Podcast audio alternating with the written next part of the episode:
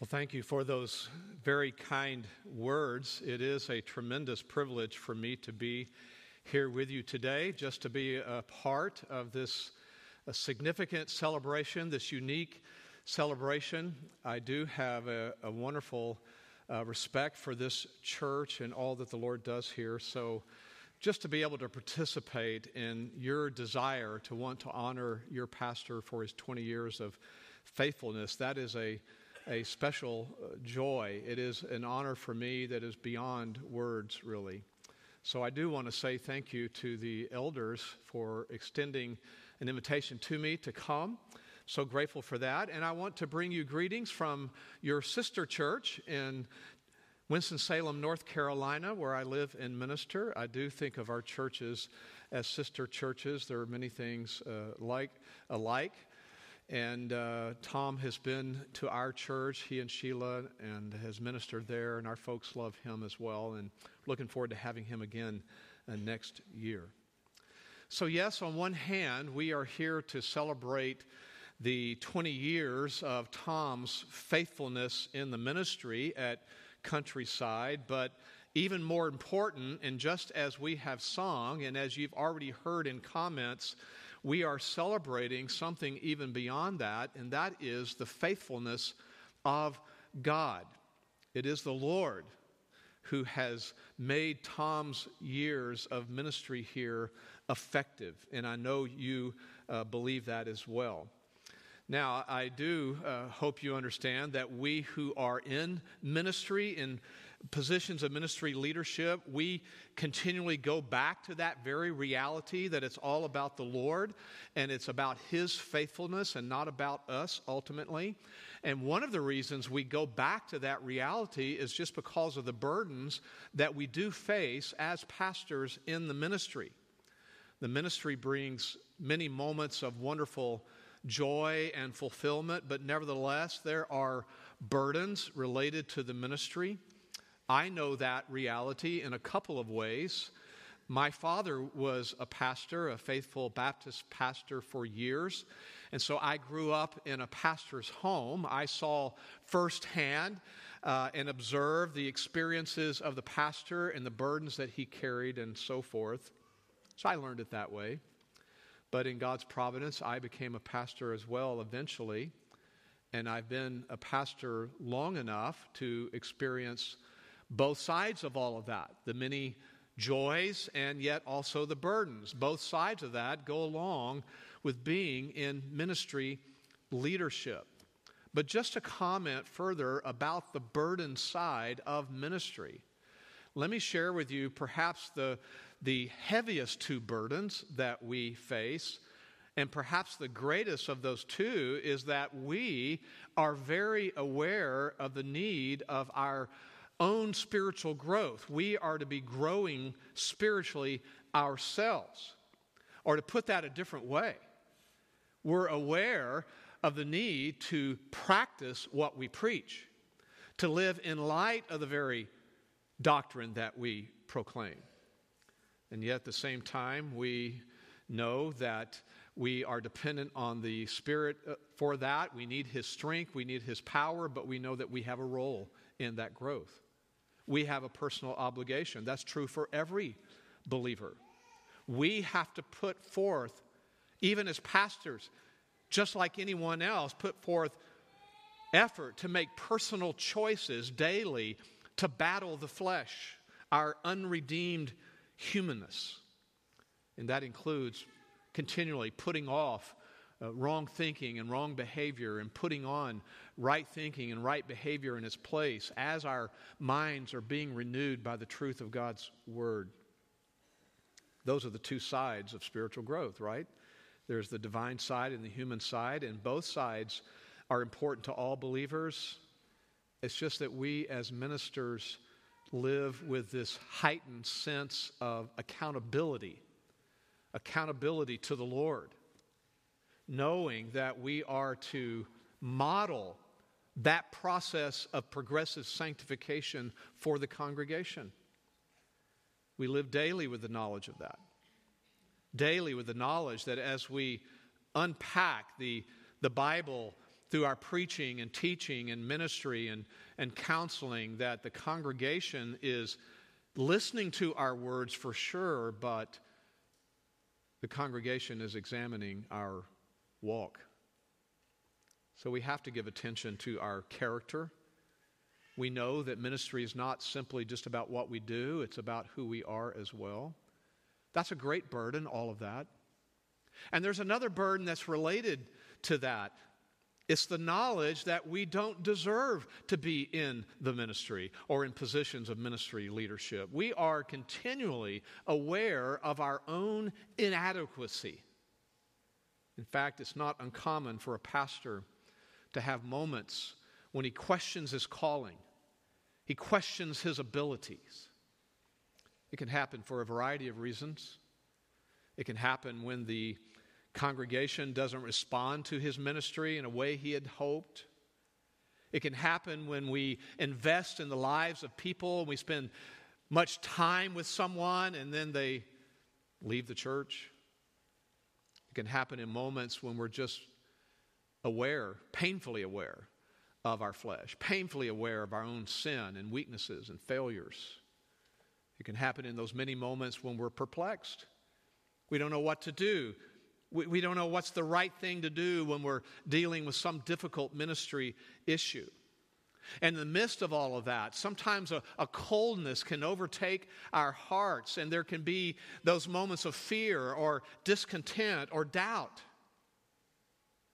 Well, my point in sharing all of that with you, just some examples really of our ministry burdens, is just to assure you that we must constantly return to the truth in God's Word, the kind of truth that helps us think rightly about all of this, truth that helps us then persevere through all the difficult moments, the perplexing moments, truth that will help us and strengthen us to be faithful.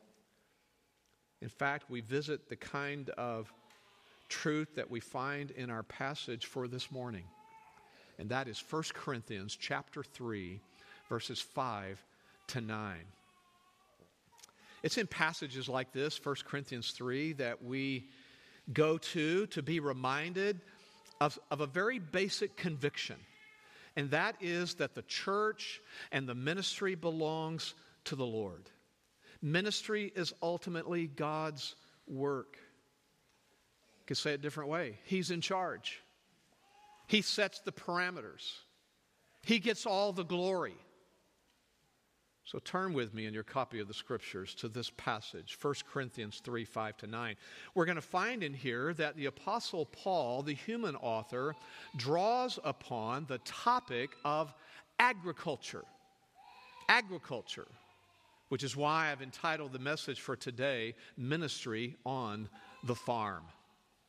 Now, my father was a pastor, as I said, at least all the years that I knew him before I came along. Uh, I have an older brother and sister that are much older than me. Before I came along, my father did a lot of other different things. One of the things he did, along with my mother, was that they farmed. They were sharecroppers for a while.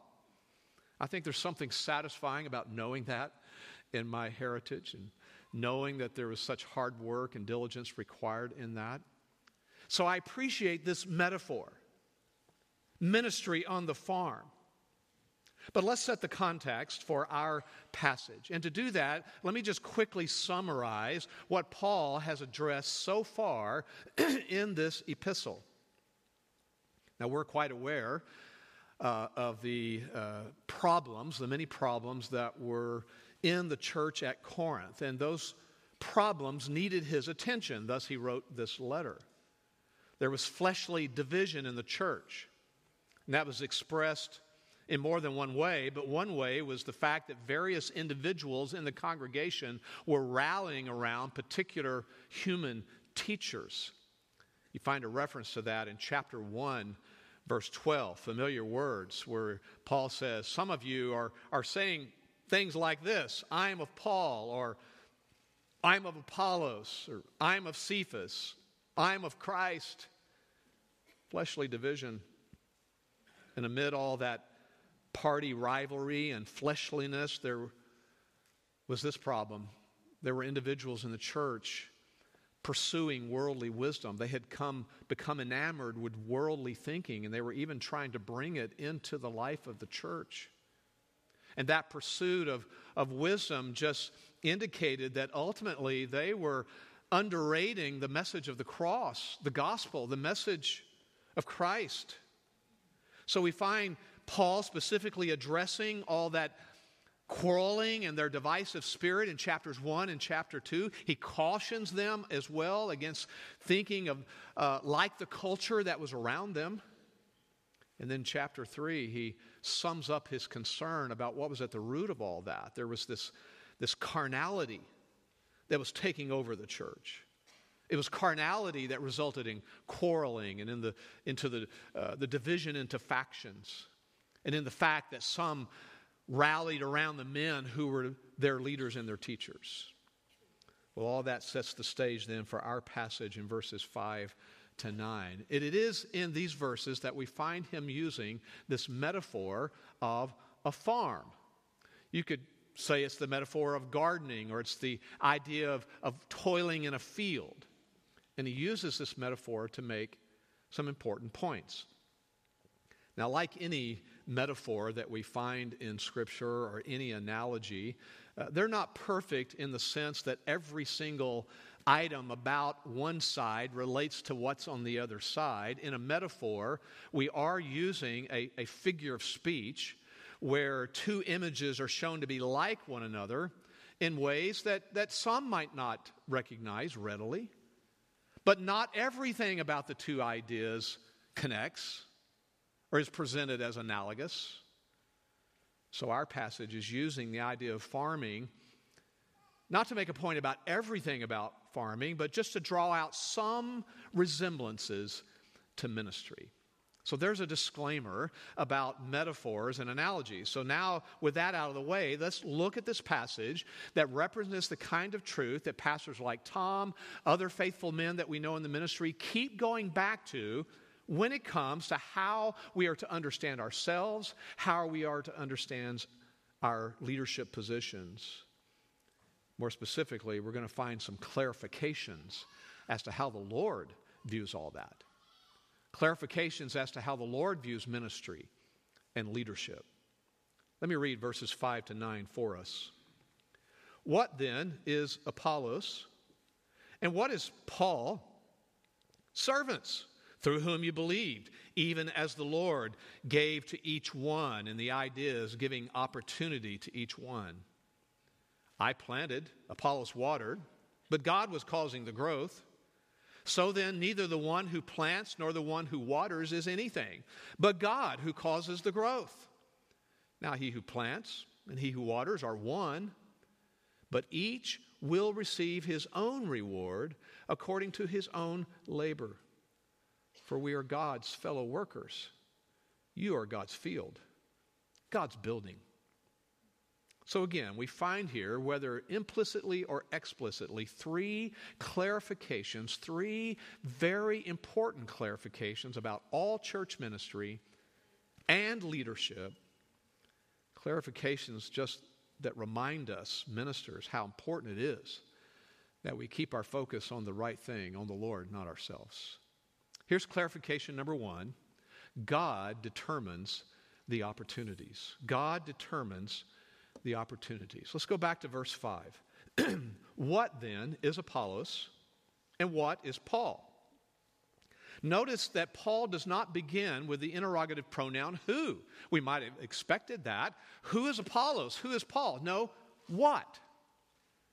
He intentionally chose this gender neuter term to take everyone's attention away from the persons and to concentrate it on their functions. In other words, the role which leaders have, that ends up being the critical issue. And we could put it this way He's basically saying, don't, don't you know, after all, what I really am? Don't you know, after all, what Apollos really is? And verse 5 gives us the answer. They're servants through whom you believed. They are men serving God even as they serve you, even as they serve the church. So the overall function, the overall role is one of servanthood. Now, this is, as you might expect, the Greek term diakonos that is used later in a more technical sense in the New Testament uh, of the office of a deacon. It's a general term, it's used in Scripture as well to point to all servants of the Lord. We are all servants in that sense, trying to do the Lord's will. But here it doesn't have the technical sense of the deacon, the office of the deacon. Here in our passage, Paul is using this term to emphasize something about leaders that leaders are just instruments, instruments in the Lord's hands. So just think about all that we do, even the preaching and teaching of God's word. It's God's word, not our word. At least that's what we're supposed to preach. It's not doctrine that we have come up with or that we wrote or that we created. And likewise, any effectiveness to our ministry is not due to something about us, it's not due to our strength or our power. So, in the context of Corinth, Paul understood that about himself and about Apollos and any other leader. That at the end of the day, we're just instruments, and he says, through whom others, the Corinthians, came to believe. If you look at Acts chapter 9, verse 15, you find a reference to that about Paul's calling by the Lord. God chose Paul to be just that, an instrument. Acts 9:15. Paul is a chosen instrument of mine to bear my name before the Gentiles and kings and the sons of Israel. So from the very beginning, Paul had an understanding of that. So, on one hand, being a ministry leader, being a pastor, it's a great privilege. It's a privileged position. It's a, it's a role that, that carries some dignity with it. But ultimately, men who are leaders gifted men in the church are simply servants. So, why does the apostle start this way? I think it's because of how the Corinthians would have likely written it. They would have answered Paul with who, not what. You meant who, Paul? Because they were thinking in terms of the person. We like Apollos. We like the way he speaks. We, we like Paul. Paul himself just recoils at all that. He says, No, you've missed it. We're, we're just the human instruments, instruments that God uses to build the church. And there's still more to think about here. Not only do the leaders belong to the Lord, not only do they have different tasks, different roles, and the opportunities to fulfill those roles, all of that is determined by God. And that's confirmed now in the rest of verse 5 even as the Lord gave opportunity to each one. So the idea is assignment here. The Lord has assigned each leader the task he is to fulfill. So not only had Paul and Apollos been placed by God in Corinth, God had assigned specific roles to each one of them to fulfill in the ministry there. And the roles God assigns are varied they're diverse in nature. That's true about a farm, right? There's planting, there's plowing, there's fertilizing, there's watering, there's weeding, there's cultivating, spraying, and so on. It's the same way in ministry. There's evangelism, proclaiming the truth to unbelievers, and that's important, but so is proclaiming the truth to believers and teaching them to help them grow. Shepherding people, discipling and counseling people. All of that's called shepherding. That's important, that's necessary, but so is some level of administration. And the point is, God's the one who determines how He's going to use His various instruments in these roles. And not every leader's then called upon to do the same thing. Each one has his appointed work to do, each one has his God determined opportunity. And there's a companion thought to all this. Not only do ministers not call themselves to a particular ministry, but ministers don't even create their own giftedness. So take a step back and just think about all that. God has determined where they'll serve, God has determined when they will serve, and God is the one who's given them the abilities necessary to fulfill those roles and all the opportunities that He has created for them. All that summarized in one phrase this is all about God's sovereignty. But God's sovereignty as it relates to leadership in the church. He's sovereign over all things, and that includes ministry. He determines a leader's skills, he determines his ministry opportunities. And that is true of Tom. The bottom line is that God determined his giftedness. God was sovereign over his training, and God's the one who moved Tom and his family here to, to countryside 20 years ago. God determines the opportunities. Here's a second clarification God produces the growth. God produces the growth. Now, before making this point, Paul does provide a, a, few more comments about the sovereignly assigned roles that we've already discussed and the roles that he and Apollos were fulfilling. He says in verse 6, I planted. That is a way of saying that Paul was an evangelist. He was a church planter. He was the one that went into Corinth and began to proclaim the gospel in that very pagan city. And there were people who responded to that, and so a church was planted.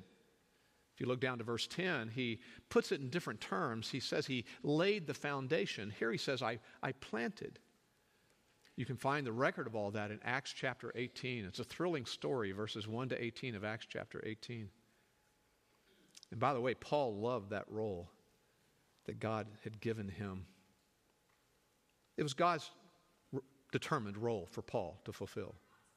But there's other needs in the life of the church. So, verse 6 says Apollos watered the seed that Paul had planted, which in church ministry means that there is teaching that's necessary, and there's shepherding that is necessary in ministry. There is helping those who have believed come to grow in grace, and so Apollos was used by God in that.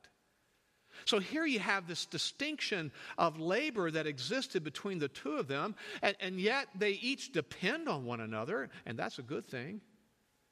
Because if you plant seeds, you, you know somebody needs to water, and if you're going to water something, you, you're thinking there are seeds there. Both functions are vital. And so they're equal, they just perform different tasks. All of that's just an illustration of God's incredibly perfect and infinite wisdom that He called Paul and Apollos to these different roles, and that they're allies, they're not rivals in any way. But here's what's important is what's said next in verse 6. But God was causing the growth. It is God's job to bring about the impact that any ministry has. Any of the results go back to Him. He's the one that causes the lost to be saved, He causes conversions. He's the one that rescues people from darkness to light. He's the one that causes church growth. And that's all regardless of what instruments he has chosen to use. So, just as God sovereignly determines the leadership, including the giftedness of the leadership, just as he has chosen the opportunities that he, they have, he's also sovereign over the results. So, think about what that means when the word goes forth and is proclaimed in ministry. God's not sitting in heaven just hopeful. I sure hope this works. I sure hope something happens. He's not sitting in heaven wringing his hands and wondering if his plan's going to work in some way, just watching to see what happens and, and reacting to that. No, he's actively bringing everything about according to his perfect will that was formed in his own eternal mind. So many illustrations of that in Scripture certainly of God's sovereignty, but even, even his sovereign sovereignty over the results of ministry. I think of the parable of the soils in Matthew chapter 13, those four soils and the seed representing the gospel were spread. And there weren't really results in those first three soils, not real spiritual results, but in the fourth soil, those who are truly saved, God had opened some people's hearts and He brought forth fruit, different levels of fruit, but all that was just God working the results of His sovereignty. Acts chapter 17, the apostle who wrote 1 Corinthians, and before he went to Corinth, you find Acts chapter 17, and he's in Athens, and he preaches that great message, you know, in that secular city, that pagan philosophical city. And it says after that great sermon in verses 32 and following that there were different results. Some sneered at him and rejected the truth. Some were saved. Some said, I, I don't know. I got to think about it some more. I'd like to talk some more about it. It's always been that way. God's sovereign over all that. I love Philippians 1 6 in that regard. I take a lot of confidence in it. It's how Paul expressed his confidence about the ministry in Philippi, Philippians 1 6. He says, I'm confident of this very thing. And he didn't say, I'm confident of you people, you are so special. He said, I'm confident of this very thing that he, God, the one who started the work, the one who conceived the work, he will perfect it. He's completing it until the day of Christ. It will be done according to his perfect plan. So, God Himself, according to His own sovereign plan, evokes faith in people who are lost. He causes true believers to change and grow. I like any verse on God's sovereignty. I think my favorite is Psalm 115, verse 3. Ask me tomorrow, and I'll probably tell you another one's my favorite, you know, but Psalm 115, verse 3. If you want to be God, you've got to be able to, to say this, by the way. Our God is in the heavens, and He does whatever He pleases. That's God. Back to our text, let me tell you something about the grammar I think is interesting. It's about those verbs planted and watered. They're in a particular verb tense that is a way of wrapping up all the work in just one summary idea and looking at it as completed. But the verb was causing is in a different tense, one that indicates God's work goes on continuously. Even if a particular servant's role has ended, even if they're no longer in a particular ministry, even if they've, they've gone to be with the Lord, God's work continues of how He wanted to use that man's ministry. So the point is that our attention then ought to be on the right place, on the Lord. He's the main member, He's the main character in every church. All the ministry roles are important. No ministry role should be minimized, but still, everything's in vain unless God does something. Everything is vain unless God intervenes and by his power brings about growth and life. Verse 7 So then, neither the one who plants nor the one who waters is anything, but it's God who causes the growth. That's a statement from the ultimate perspective, of course. He's saying, you know, we count for nothing. I mean, it's very insulting in one sense. And it doesn't mean literally that Paul is literally a nothing or Apollos is literally a nothing. Read this in the context, and you understand that Paul is speaking in hyperbole. The idea is put, put us next to God. We are just not the most important players. So the various leaders and ministers in the church may have different callings, they have different styles, they have different personalities, they have different abilities. That's true of all your elders here. But they all actually have one common purpose, and that's to fulfill God's will, to be servants of the Lord, instruments in His hand, to fulfill the Lord's will in the particular ministry context here. And God takes that these leaders who are interdependent on one another, these leaders who complement one another, these leaders who are each contributing something, although toward the same goal of producing a crop, just to use the, the metaphor again, under the Lord's sovereign plan. That's what God is doing. The bottom line point is that ministry effectiveness is not dependent on any particular individual. God doesn't need anything. He doesn't need any particular minister. We can never say the reverse, right? No laborer can ever say, I don't need him. I don't need the Lord. No labor can succeed without the Lord. I like what Rosner said about this. When it comes to church growth, only God has absolute significance. I was reading recently about Luther's answer to someone who asked him about the Reformation and Luther's role in the Reformation, bringing about the Reformation, that sort of thing. I don't remember the exact wording of the question, but Luther refused to take credit for the Reformation. He said something like this I simply taught, preached, and wrote. Otherwise, I did nothing. The Word did everything. So back to Tom. And any other biblically thinking church leader. Tom and any other leader agrees with all that I'm saying that God is the one who gets the glory for any growth. He produces the growth.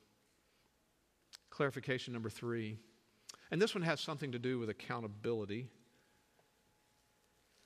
being a, accountable. Clarification number three God evaluates the work. God evaluates the work. Verse 8. Now he who plants and he who waters are one. The idea is the laborers being interchangeable. The, the roles are all different and the roles are all important to the task. But they all work together, or as Paul says it here, they're all one. And so, again, there, there's not to be any sense of rivalry or competition. That's really uh, absurd. We, we all work toward the same end, and it's, you could put it in prepositional terms. We work with God, we work for God, we work under God. But sometimes I like to say it like this we may all have different jobs in different cities, different locations. We nevertheless all work for the same company. So, personally, I'm like Tom. I have worked at the same company for a few decades now. I just transferred along the way to a couple of different branches of the company. Right now, I work at a Winston-Salem branch. Tom works at a Southlake branch.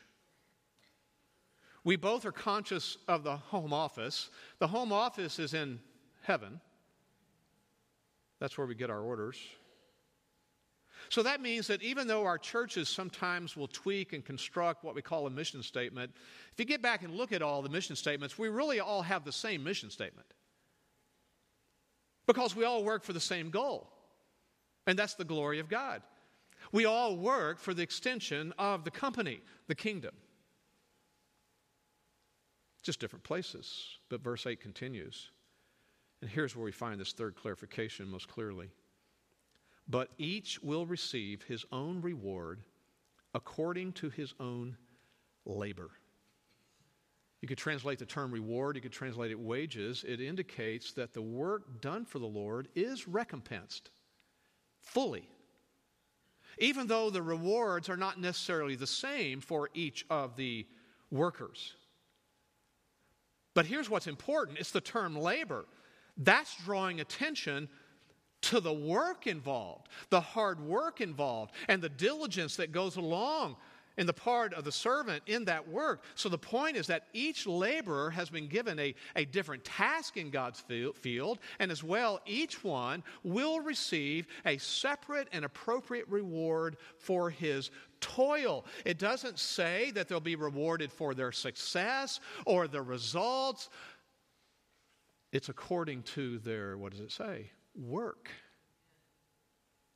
The Lord in the home office is the divine evaluator.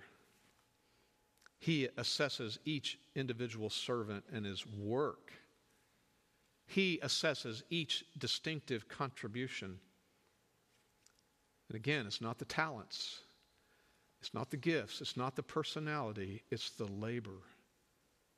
And that puts the least known minister on a level with the most famous minister because for each of them, faithfulness is the key. The faithful, hardworking minister. The faithful, hardworking missionary. Let's broaden it in church ministry. The faithful, hardworking Sunday school teacher or deacon or helper who labors maybe in obscurity may actually end up receiving a reward far beyond those who, by God's will, have seen big results. What's the reward? Well, Paul doesn't develop the thought here in our text, so we can't answer that really.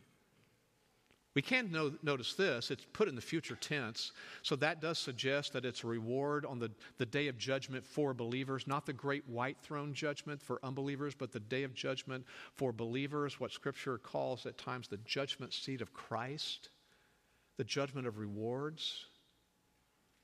And of course, we think about that. We don't know how it's going to play out exactly, but we think about it. And, and obviously, I think for, for all of us, we'd say, well, when it comes to reward, listen, just to hear the Lord say those famous words is enough for me. Well done, good and faithful servant. It's enough. And that's true. But the apostle does hint at something even more here in this passage. So we'll let it stay where it is, undeveloped here. The conclusion, though, is not undeveloped. The conclusion's clear. God's the one who provides this ultimate evaluation of the ministry efforts. He's taking note of what ministers do. He's taking note of how they do it. He's taking note of why they do it. We're accountable to Him. And the key thing is faithfulness in the work. And then verse 9 just concludes it all for us. He wraps it all up and he starts that verse with that little connecting term for. For reaches back now and embraces and explains everything of the entire argument in the paragraph just in one concise statement. For we are God's fellow workers, you are God's field, even God's building. That brings to a close all that we have seen. God's the singular focus. I do like the, the grammar here. Um, Sometimes in our English translations, we, we have to make it fit our understanding of syntax and the way we hear things. But, but literally, God is emphasized here. It's, it's really something like this God's fellow workers we are, God's field, God's building are you. A little bit like Yoda, maybe, when he speaks, but Paul wrote it that way on purpose just to emphasize everything belongs to him the church, the ministry, the workers, everything. It's interesting that he then suddenly inserts this new metaphor. It's the figure of a building. He hasn't said anything about that, but he does in what's coming up in the next few verses. So by inserting that, he, he now has opened the door using an architectural metaphor now to set up what's going to be developed in the, in the next few verses. So I was thinking about that because I love these next few verses. Don't have time for it today. But I was thinking maybe about Tom's 40th anniversary. I don't know. Don't want to invite myself, but I'd be willing to come back on his 40th and do that next passage. I'll let you know what nursing home I'm in and, and uh, See if I can come. I know that Tom, Tom is encouraged by really everything that's taking place today and humbled by it as well. He's encouraged by your expressions of love, your expressions of gratitude. It is biblical to do that. To show that kind of appreciation, you know, like we find in Romans 13, 7, give honor to whom honor is due. You should be thankful to Tom for Tom, and you are. You should honor him, and you're doing that. And so many reasons why. I know about him the same things you know. He is knowledgeable of the scriptures and theology. He is a gifted expositor of God's word. People ask me sometimes, whom do you like to listen to? What preachers do you admire the most? And I think they have certain names that they're expecting me to say. And this is absolutely true what I'm saying every single time I say, actually, Tom Pennington's first on my list of whom I like to listen to because of his clarity and his accuracy. because he's proven himself to be a diligent worker. The list goes on and on of why he should be honored. Not to mention the fact that he's so good looking and